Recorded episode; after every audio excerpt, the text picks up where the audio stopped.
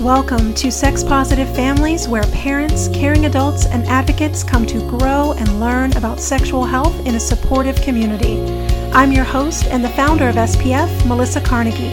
Join me and special guests as we dive into the art of sex-positive parenting. Together, we will shake the shame and trash the taboos to strengthen sexual health talks with the children in our lives. Thank you so much for joining us.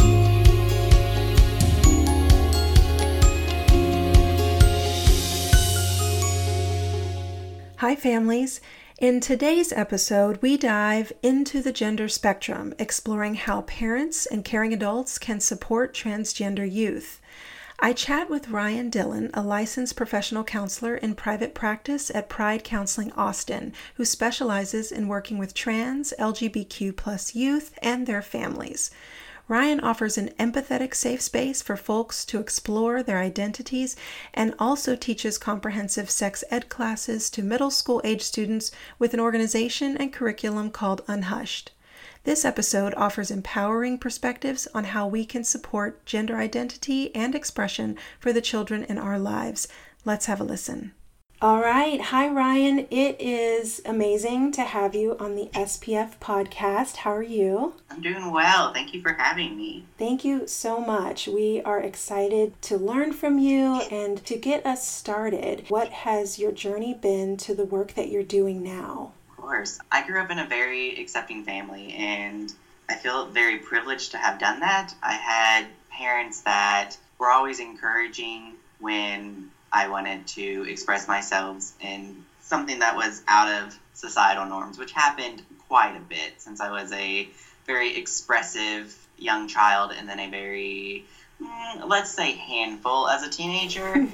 And I was always expressing myself very feminine and wearing traditional women clothing, and not once did they bat an eye at it. It set me up for a lot of confidence going forward. And when I say confidence, I don't mean like chest puffed up, being able to walk into a room speaking to anybody. I'm very much an introvert, but it was confident on the inside is more what I mean. I had a really good sense of who I was, and when it was time for me to come out to my parents, I felt very confident in doing so, and sitting my parents down and telling them that I was gay was extremely easy. I mean, I had the type of parents that I was like, Mom, Dad, I'm gay. And my dad says, okay, tell us when you start having sex so we can just make sure you're safe. Oh, yeah.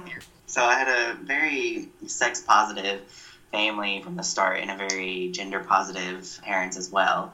And getting older and growing up in Southern Kentucky was hard. I bet. Yeah, a lot of Southern Kentucky is more afraid and nervous of things they don't understand, and being able to express that, it threw a lot of people off, and more often than not, it did put me in some dangerous situations. But I always knew I had a support system with my friends and parents who I knew I could always turn to, and like I said, I was very privileged with that. And yeah, I got older, I went to college, got out of Southern Kentucky, which was nice. Kind of the more traditional college story where you got in, you're going through 4 years, and then you get close to your senior year and you're like, what am I gonna do with the rest of my life? Yeah. And I was a communication bachelor's degree. I kind of stumbled on counseling and I fell in love with it. I did my internship during school in a very Southern Kentucky town called Elizabethtown. And if anybody has ever seen the Orlando Bloom movie, that's a lie. It doesn't look anything like that. So don't believe the lies. Yeah, that's rose-colored glasses. It definitely doesn't look like that. But I had this amazing supervisor who they were like, "Who do you not want to work with?" And I was like, "Teenagers." And they were like, "Great, you're gonna work with teenagers." And I can confidently say the rest is history. I primarily work with teenagers now. I love the population. I love working with queer youth and young adults. It's fantastic. I became known for seeing trans and non-binary youth in Kentucky, and figured out in a very small conservative community that it's very much needed because there's not education around, and even with parents who wanted to be accepting, it was difficult for them to be accepting because there was nothing around them kind of helping them. There was no resources. It's not like in a city like Austin where you can go down the street and find a lot of organizations. Right. So they wanted to be accepting, but it came all across with a whole lot of microaggressions to their children. Mm. And seeing how that affects children in the long run, that even if one day their parents become accepting, it's really hard to let go of things your parents have said in the past. So I set on the professional journey of helping queer youth and young adults, and not just them, but also their parents, and giving the parents resources they need to create a better family system for their children. So that's kind of how I got to where I am today. Wow, that is amazing. I mean, your path really informed your ability to be able to then serve others. You mentioned the word microaggressions. Can you help us understand, for anyone that may not understand, what that means? Yeah, of course. In the sense that I mean it with working with transgender, non-binary youth, it's when parents come in and they really don't understand what they're saying. Like, they come in and they'll say things like, well, they're too young. They don't know who they are. Mm-hmm. Or, oh, it's just a phase. Things that kind of chip away at their kid's personality or their sense of being. It's those things that kind of get lodged into the back of your head. It's sometimes easier to get over the big things people say to you, yeah, like the things that people mean to say to you.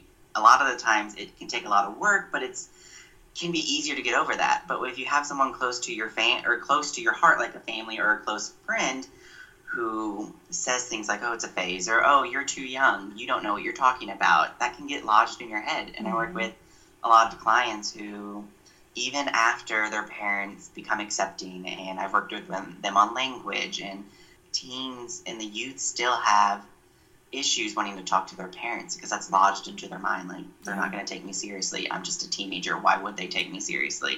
Right. What have you found to be some breakthrough moments in terms of the parents understanding that their young person is identifying as they are, even if it's not along the binary?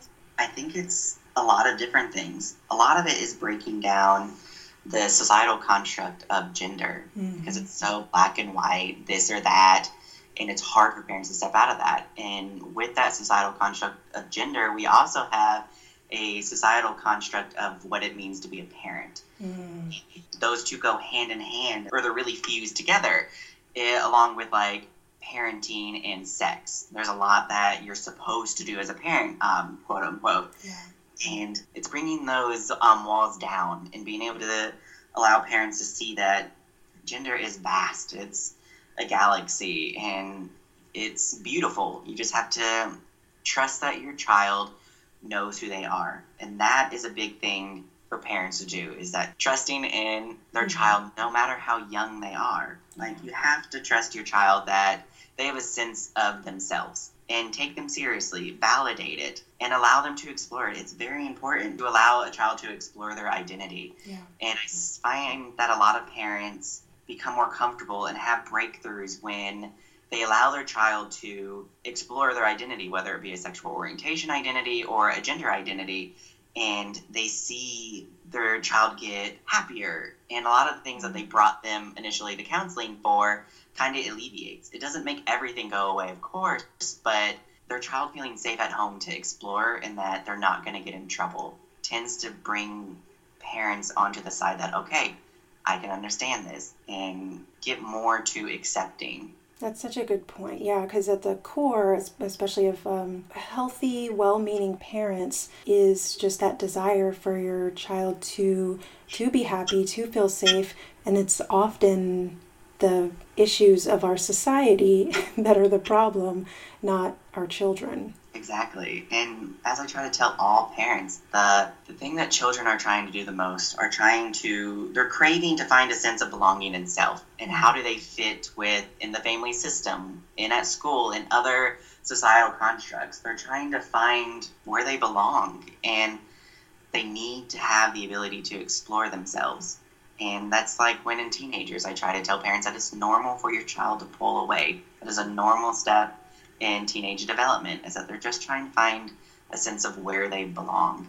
And if a parent kind of takes that brave step of taking a step back and allowing their child to explore themselves and what that means to them, they'll see a drastic difference in their child, because a lot of times every child wants to feel safe at home and like they're accepted, and allowing your child to explore their gender can make all the difference in the world.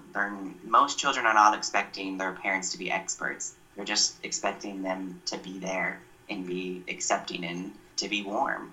Exactly.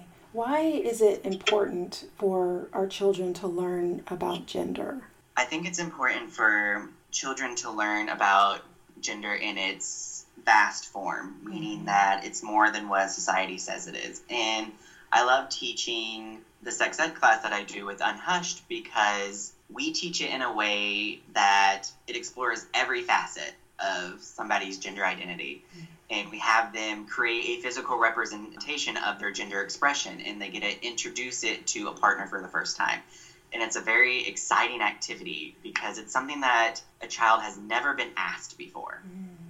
And seeing them get a brainstorm and what could that mean? And a lot of the times, actually I've never seen it happen like this, they never put how they are currently expressing themselves on the paper. They put something extravagant, because it's kind of their being, extravagance. And at certain points of your life, you take this part of that extravagance and then that part of that extravagance, and you show that off to people. And it's a beautiful thing to have children learn about gender like that, that it's not all baseball and trucks for boys and princesses, pink for girls. It can be mix and match. It's basically going into a candy store and getting one of those cellophane bags and taking a little bit of everything. Exactly. And it's beautiful to see them explore that side. And the younger kids that I've taught, it's been amazing because most of them already have the concepts. Like, they know what it is to be trans and non-binary. And a lot of the times they're accepting of it. Not all the time, but a lot of the time they are. And it's beautiful to see that transition in children, that they can grasp these concepts that people 10, 15 years older than them can't. Yeah. I feel like we have a lot that we can learn from young people. And it seems that over time, we are told in our society that we have to choose across a lot of different things, aspects of our identity. We need to pick the job that we're going to have, you know, the future that we're going to have, the partner that we're going to have, our identity, where we're going to live. Like, we have to make these finite choices, and that they don't exist on a spectrum. So I think that we as adults are start to become socialized out of understanding that experience that I think we all once had of being as wide open as you see these students being. I think that's why it's really important for parents to learn from their youth. And I tell parents it's okay to be scared. It's something that you never had to think about, whether it be cis privilege or not. It's scary a lot of the times. And a lot of times it's scary because their children are going against society's construct. Yeah. That can put a lot of fear in a parent, because what if they get hurt? Everyone watches the news and see what can happen. Yeah. But it's something where they can find themselves, and in that, and in their child finding themselves, it can help the parent become more open and understand the world better around them. Right. Do you do any classes or workshops as far as getting parents together that may be of these shared or similar experiences? I'm about to start a parenting class for parents of LGBTQ teenagers in April. Awesome. Yeah, I'm very excited. I don't have the dates set just yet, but if somebody wants to go to my website, the information's up there for pricing and what to expect. In the work that you do, in the therapeutic work that you do, what are some of the key theories or aspects of your practice that you find helpful in working with trans children and their families? I am a narrative therapist and an expressive arts therapist, so I love stories. That's one of the big facets of narrative therapy, is finding power in your own story, kind of making sense of life around you through your own narrative and building confidence in your story. And I love listening to my clients tell their stories, because no matter how young someone is, they have a very powerful story. And watching a 7-year-old tell their story of transition and watching their eyes light up the first time that someone called them a he or a she, or being able to go into the bathroom that they've been dying to go in, it's so powerful and so heartwarming. And then I can see the same twinkle and spark in the eye of a teenager or a 30-year-old or a 60-year-old. And just as someone shares their story, especially when you're sharing your story with someone who you don't feel like is judging you, that's a very powerful thing to do. And it encourages someone to unravel that story and tell more and tell more and tell hopes and dreams and just every facet of your life. So that's why I love stories and why I'm a narrative therapist so much. Expressive arts component of that is being able to kind of express your inner thoughts and feelings through art in some way, because sometimes it's hard to talk about things that are going on in your head, or maybe sometimes you just don't have the words for it. Right. So we'll do some artwork, which I'm not good at art, and that's not the point of it. Right. You just kind of put your thoughts and feelings on a paper in some way, whether it be with a crayon or a pen. Sometimes I break out my sand tray and we build an entire sand world to represent a thought and a feeling. And just being able to process like that and putting those two together, being able to put a story to a piece of art you created, whether it's a story that happened in your life or not, because you can always find life lessons and themes in fantasy.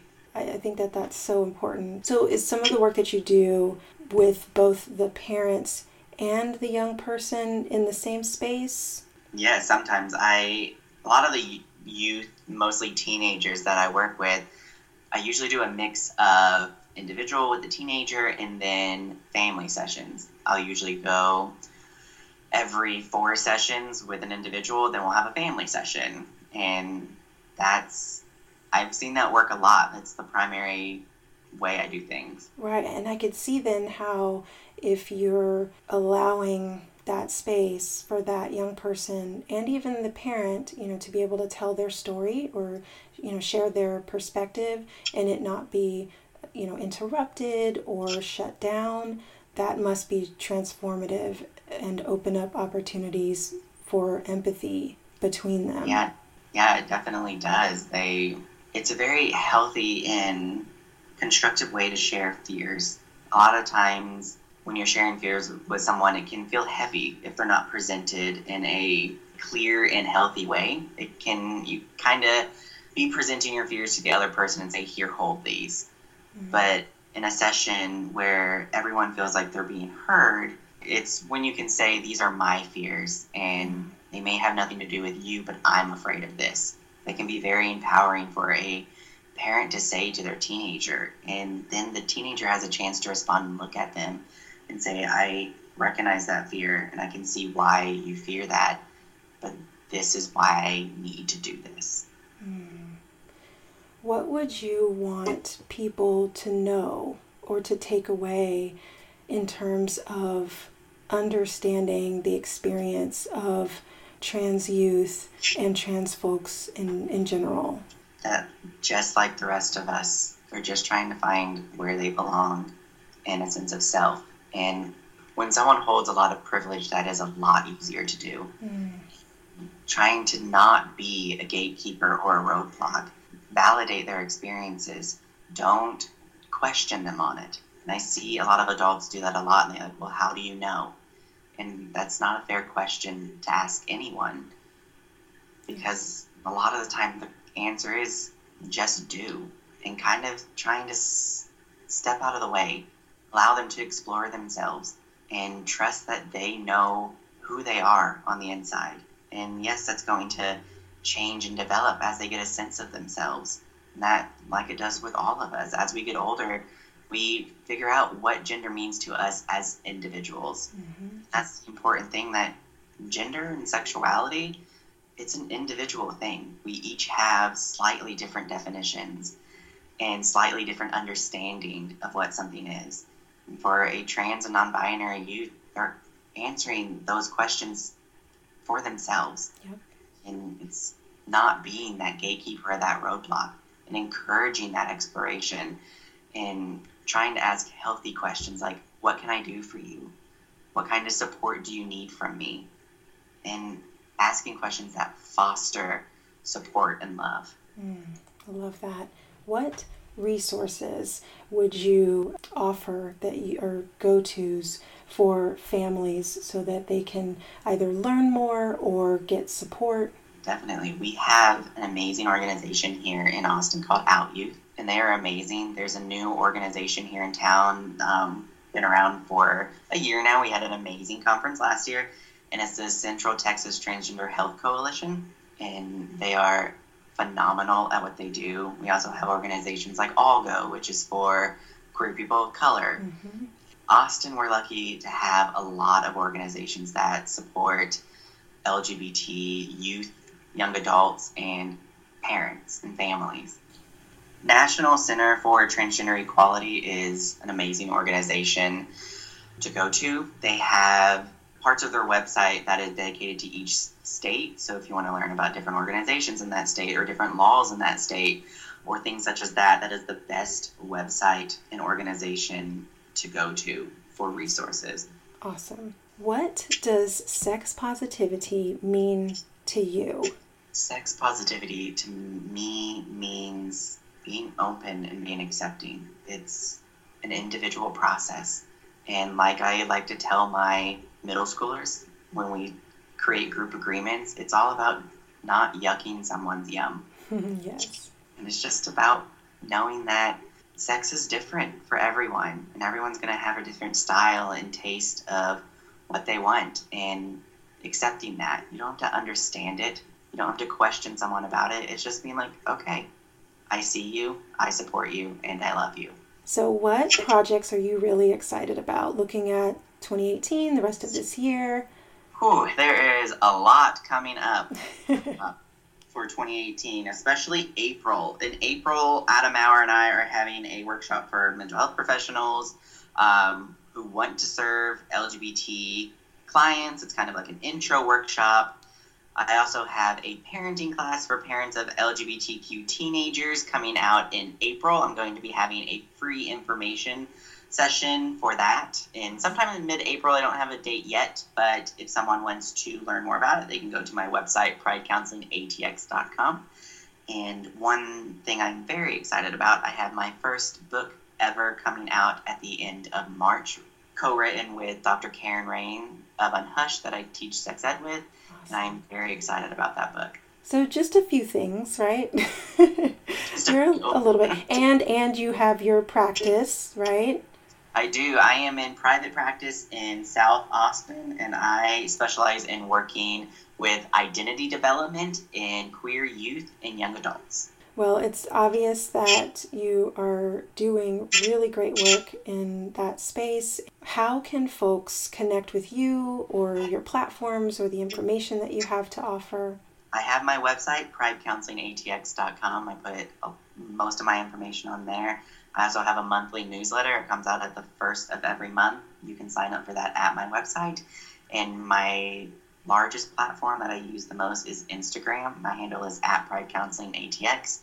I absolutely love using Instagram. I feel like I connect with my population the most through there, and I post absolutely everything on there, including what I'm doing, resources around the city, and book recommendations all the time. And you have you've released recently some characters, right? Tell me again, what is the name and how did that come about?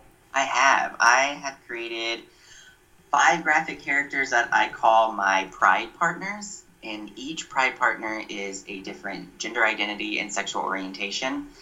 And I came about that while I was visiting my best friend that I graduated grad school with in Seattle.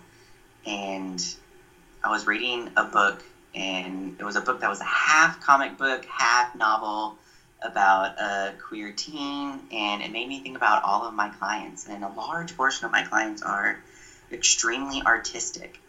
Mm-hmm. And it just popped into my head, creating artistic representations of what gender and sexuality can look like. So I have characters, like I said, of all different gender identities, sexual orientations, cultural backgrounds, and all that information and all 5 of their bios can be found on my website. And I will be hopefully releasing small novels for each by the end of the year. Oh, wow.